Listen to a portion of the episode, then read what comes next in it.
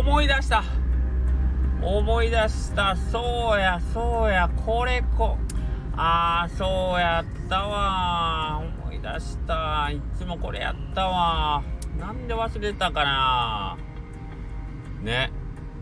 思いませんでした？今朝。冬ってこんなんじゃなかったですか？ね。えあのー、思ってたんですよ今年なんかその朝一番にね例えばお米研ぐとかまあ分かりやすいのは小麦粉な小麦粉ですけどうどん寝る時に小麦粉に手突っ込んだ時にまあ言うたら手めっちゃ痛いんですよ。痛いのね。冷たさでもう手がしびれてくるというか切れるような感じがするんですよね。あのー、冷たさで言われてみたら今年そんなことなかったもんね。今年なんかすげえ余裕でで手荒れもまあ手荒れてるんですけど例年に比べりゃ全然余裕やもんなと思ってたけどさすがに今朝はねちょっとね久々に手いったって言いながら久々になんか小麦粉触ったり米研いだりしましたね。はいというわけで横クラウドの中の人の頭の中です。はいえーと僕ね昨日なんかあのあれですよ。うどんね讃岐うどんタンプコレクションラリー高松。もうめちゃくちゃですけど。あれでなんか勉強会があったって言ってね言ってまして。けどねまあ昨日あれ帰りながらは帰りながら収録したんでちょっと興奮してたんですけどあのー、よくよく考えたらけどあのーなんかこう議論はいいんだけどやっぱ僕そのちょっとその集まってる年代の中ではやっぱり僕年上になっちゃうんですよ。清水さんの次に僕が清水さんが85で僕は72なんでちょまあまあ年上なんですよね。他の子はまあ40代後半なんでまあねだいぶ年上なんであのやっぱり僕とか清水さんが言うとやっぱみんな黙って聞いてくれるんでついつい調子に乗ってなんかこう言ったりするけどなんかああいうの良くないよなーってなんか改めてあの収録終わった後にね思いましたね。なんかあ老害ってこういう感じなんやろうなみたいな。うんなんか偉そうになんかベラベラベラベラなんか喋ってしまったなと思って。たうんあのイレブンさんも言ってたんですけどまずやっぱりちょっと傾聴してそうだあまあねみんなが発言を遮ってまでこ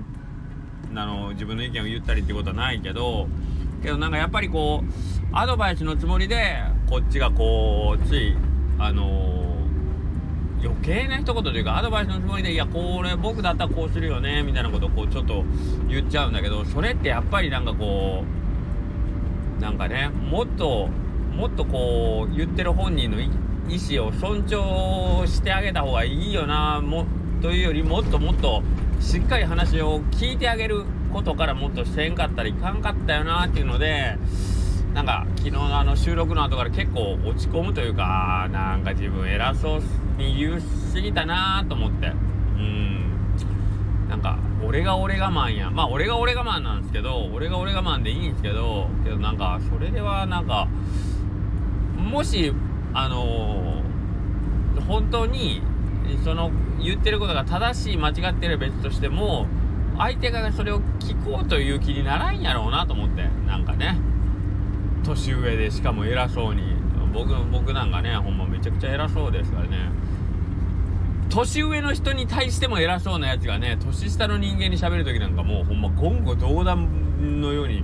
もうねすごいですよ。もうカラスが白いって言ったら白だろっつっていうぐらいの勢いで言っちゃうんでねなんか良くない。論破し論破してるんじゃねえんだぞっていうのをこう帰って自分に言いましたね。相談というか前向きにこう意見をこう出し合うというか知り合わせていくという時になんか一生懸命こう自分の言ってることに従わそうとするような口調でなんかこう言ってたんじゃないかなと思って昨日帰ってね。すごい反省してしまいましたね。これ良くないよね。そう。なんか日本人で議論が下手ってよく言うじゃないですか。なんかそういうところのような気がするんですよね。でえっ、ー、とまあそこれたまたまなんですけど今読んでる本がまあそのネゴシエーターというかまあその意見の違う人たちをなんかこうどうやって導いていくの方がいいかみたいな感じのちょっと本をちょうど読んでたんでああ読んで昨日もねそれ読みながらあそうやな。やっぱりもっと聞いて聞いて聞いてでこっちから質問して向こうからこう自発的にまあ自分の抱えてる問題点に対してこう前向きに取り組んでいくっていうそういう姿勢をこっちが引き出してやるっていう感じですよね。まあいわゆるコーチング的な多分そのアプローチになると思うんですけどそれぐらい当たり前ですけど気を使わないといけないんですよね。年年上の人間ってねなんかそれをなんかうんいや俺はこう思うんやけどなみたいな言い方ではそれは聞く気にならないよねどうせ帰ってからみんな僕の悪口言ってたと思うあいつほんまうざいよななんか偉そうによつって。多分言われてあの思ってなんか急に恥ずかしくなったっすね。夜帰ってから。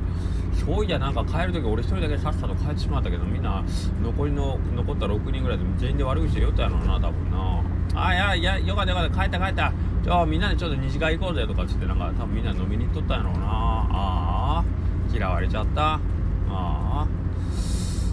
ってなことをちょっと今日思っちゃったりしたんですよね。はい。ね。でえっ、ー、とまあまあそんなことだ まあなん思ってたんですけどあのー、お客さんでね今日一番最後のお客さんだったんですけどあのー、来てくれてまあずっと ず何回か来てくれてるらしいんですけどずっと喋ってましたね。あの自分のこの生い立ち自分がどういった人間かそして、えっと、まあまあ、うん、例えば横倉うどんに関する情報はこういうことを知っとってで、えっとまあ、ずっと来ようと思ってたけどなかなか来る機会がなくて来れましたみたいなことをね、まあ、ずっとあのー、うち、まあ、僕に言ったり、まあ、近くにいるスタッフに話しかけたりして、うん、あの結構長いこといらっしゃったじゃんかな10分か20分10分ってことないな。もっと20分ぐらいはおってその間ずっと喋っててなんか スタッフも仕事をしながらやからなんかこうあまあね無下にあのはいはいってなわけにもいかんからなんかこう仕事の手を止めて聞きつつだけどまあちょっと仕事に戻りつつでも遠くから呼ばれて「いやー僕はね本音からね」とかっていう感じやけど スタッフもなんかこう気が気じゃないような感じでね対応してて。はい面白面白いなと思うんですけどなんか当たり前ですけどそのお客さんおうどん巡りがあのおうどん屋さん巡りがすごい趣味というかあの好きなんですよ。食べ歩きがっていうんであのインスタグラムとかたくさん見せていただいたんですけど これ まあここだけでもちょっと異常な話が今23個飛び出したんですけどこれ見てみてっていう感じでインスタをこうね見せてくれたりしてたんですけどあのいいまあ、たくさんのお写真あったんですけどこの行った先々それぞれのお店でこれぐらい喋ってらっしゃるんかなみたいな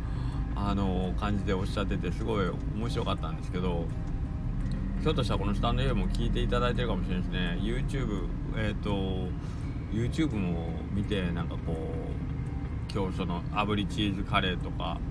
あの食べてくれたんで、まあ、YouTube とか見ていただいてるんでひょっとしたらこのスタンド FM も聞いていただいてるかもしれないけど割とねしかも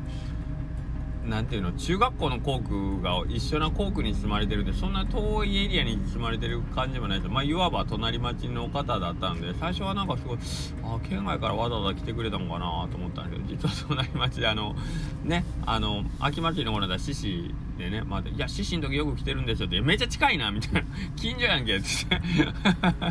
思わず言ってたんですけど。ほんならもうちょっと来てえなっていやいや。いつも秋にお世話になってるんで秋に 秋にお世話になるってそれは そのそれは獅子組のあなたのご用ではないのかみたいなね感じもしてんではないですけど。まあまあありがたいんですけどね。はい。まああのたくさんお褒めの言葉も頂戴して本当にねあの話し方がすごい丁寧で本当に喋り方が何ていうかなすごい綺麗なお話口調やったんでててっきり香川県以外の人だと思ってましたよ。じゃあ実は隣町あたりでええー、って思ってびっくりしたんですけど。まあそんなんもあってなんかこう人の話を聞くきちんと聞くっていうのは、まあ、イレブンさんも言ってたようにやっぱり簡単なようでいて難しいというかでえー、っと、まあ、聞きながらベストはですね聞きながらまあお相手さんが例えば悩みを抱えてある抱えてらっしゃるとか例えば何かこう自身の中に問題があって、えーとまあ、その相談のような形でのねお話だったら話してるうちに自分でその解決方法を見つけていくとか、えーとまあ、自分のその問題点を新たに自分でこう発見するような、えーと、ようにこの聞き役の方がね、あのー、持っていけるというかねそういうのに気づかせてあげれるような聞き方ができるようになるのが一番ベストなんですけどね。まあそれもやっぱり何回もそれを繰り返していかんことにはねあのー、スキルとしてはなかなか身にはつかないと思うんですけどなんかそういうのができる人がやっぱりいいやろうな。それは何でいいかって言ったらもあのー、人に言われてからやることで結局その言われてやるっていうのはやってる本人からしたら、まあ、やらされてる感っていうかあの人に言われたからせなあかんと思ってや取り組むそのアクションってやっぱりどうしてもあのー、モチベーションで言うとちょっと低めになるというか例えば継続できなかったりねそれは人に言われたことだからっていうとかあとまあ責任が責任が自分にないっていう部分でどうしても最後甘くなっちゃうとかあそういうところがあるんやけど話してて例えばこっちから促したアプローチじゃないのに自分で問題点に気づいたり改善点に気づいてそこに取り組もうと思う時はそのね自分の中から湧き上がったものだからやっぱりその取り組みの取り組み方が非常にこう真剣というか主体的に動けるという点でこっちの方が効果が高いなんてねあの言われたりしてるんでやっぱり上手に聞ける人ってやっぱり最強やなっていう気はしますね。そのコーチングのやり方としてはね。まあ精神科医の先生とかってまあ基本的なアプローチとしてはまあ患者さんの意見をずっとひたすら聞く聞く聞くっていうことを言うのでああなんかそれっていいいろんなと意味でねいいな。やっぱりその合気道じゃないけど相手のこう出方をうまくその力をうまく流してそれを攻撃につなげるみたいなそういう感じを会話で展開できたら一番いいですよね。相手の言ってるね話をうまく自分の中に取り込んでそれをもう一回相手の方に返してあげてうまくお相手さんがこう有益な情報にたどり着けるようにっていうねそういう感じをそういう達人になりたいですね。俺みたいにこう俺が俺がって喋ってるばっかりで多分いつまでたってもなんかこのその真理にたどり着かないというか。ねそんな感じしますよね。はい。なんかそういうことを昨日今日で考えさせうわ12分喋ってる。ね。ほら喋りすぎなんですよ僕。ね。聞かなきゃ。今度やってみよう。スタンド FM でひたすら聞くっていう。ジョン・ケージかそれ。そうです。はいありがとうございます。また。あそしてですよ。明日は横倉うどんお休みですね。毎回同じこと言って申し訳ないんですけど。明日っていうのも分からないですね、えーと、2月26日。ね。は、えーと、ちょっと天休日になってますのですいません。よろしくお願いします。失礼します。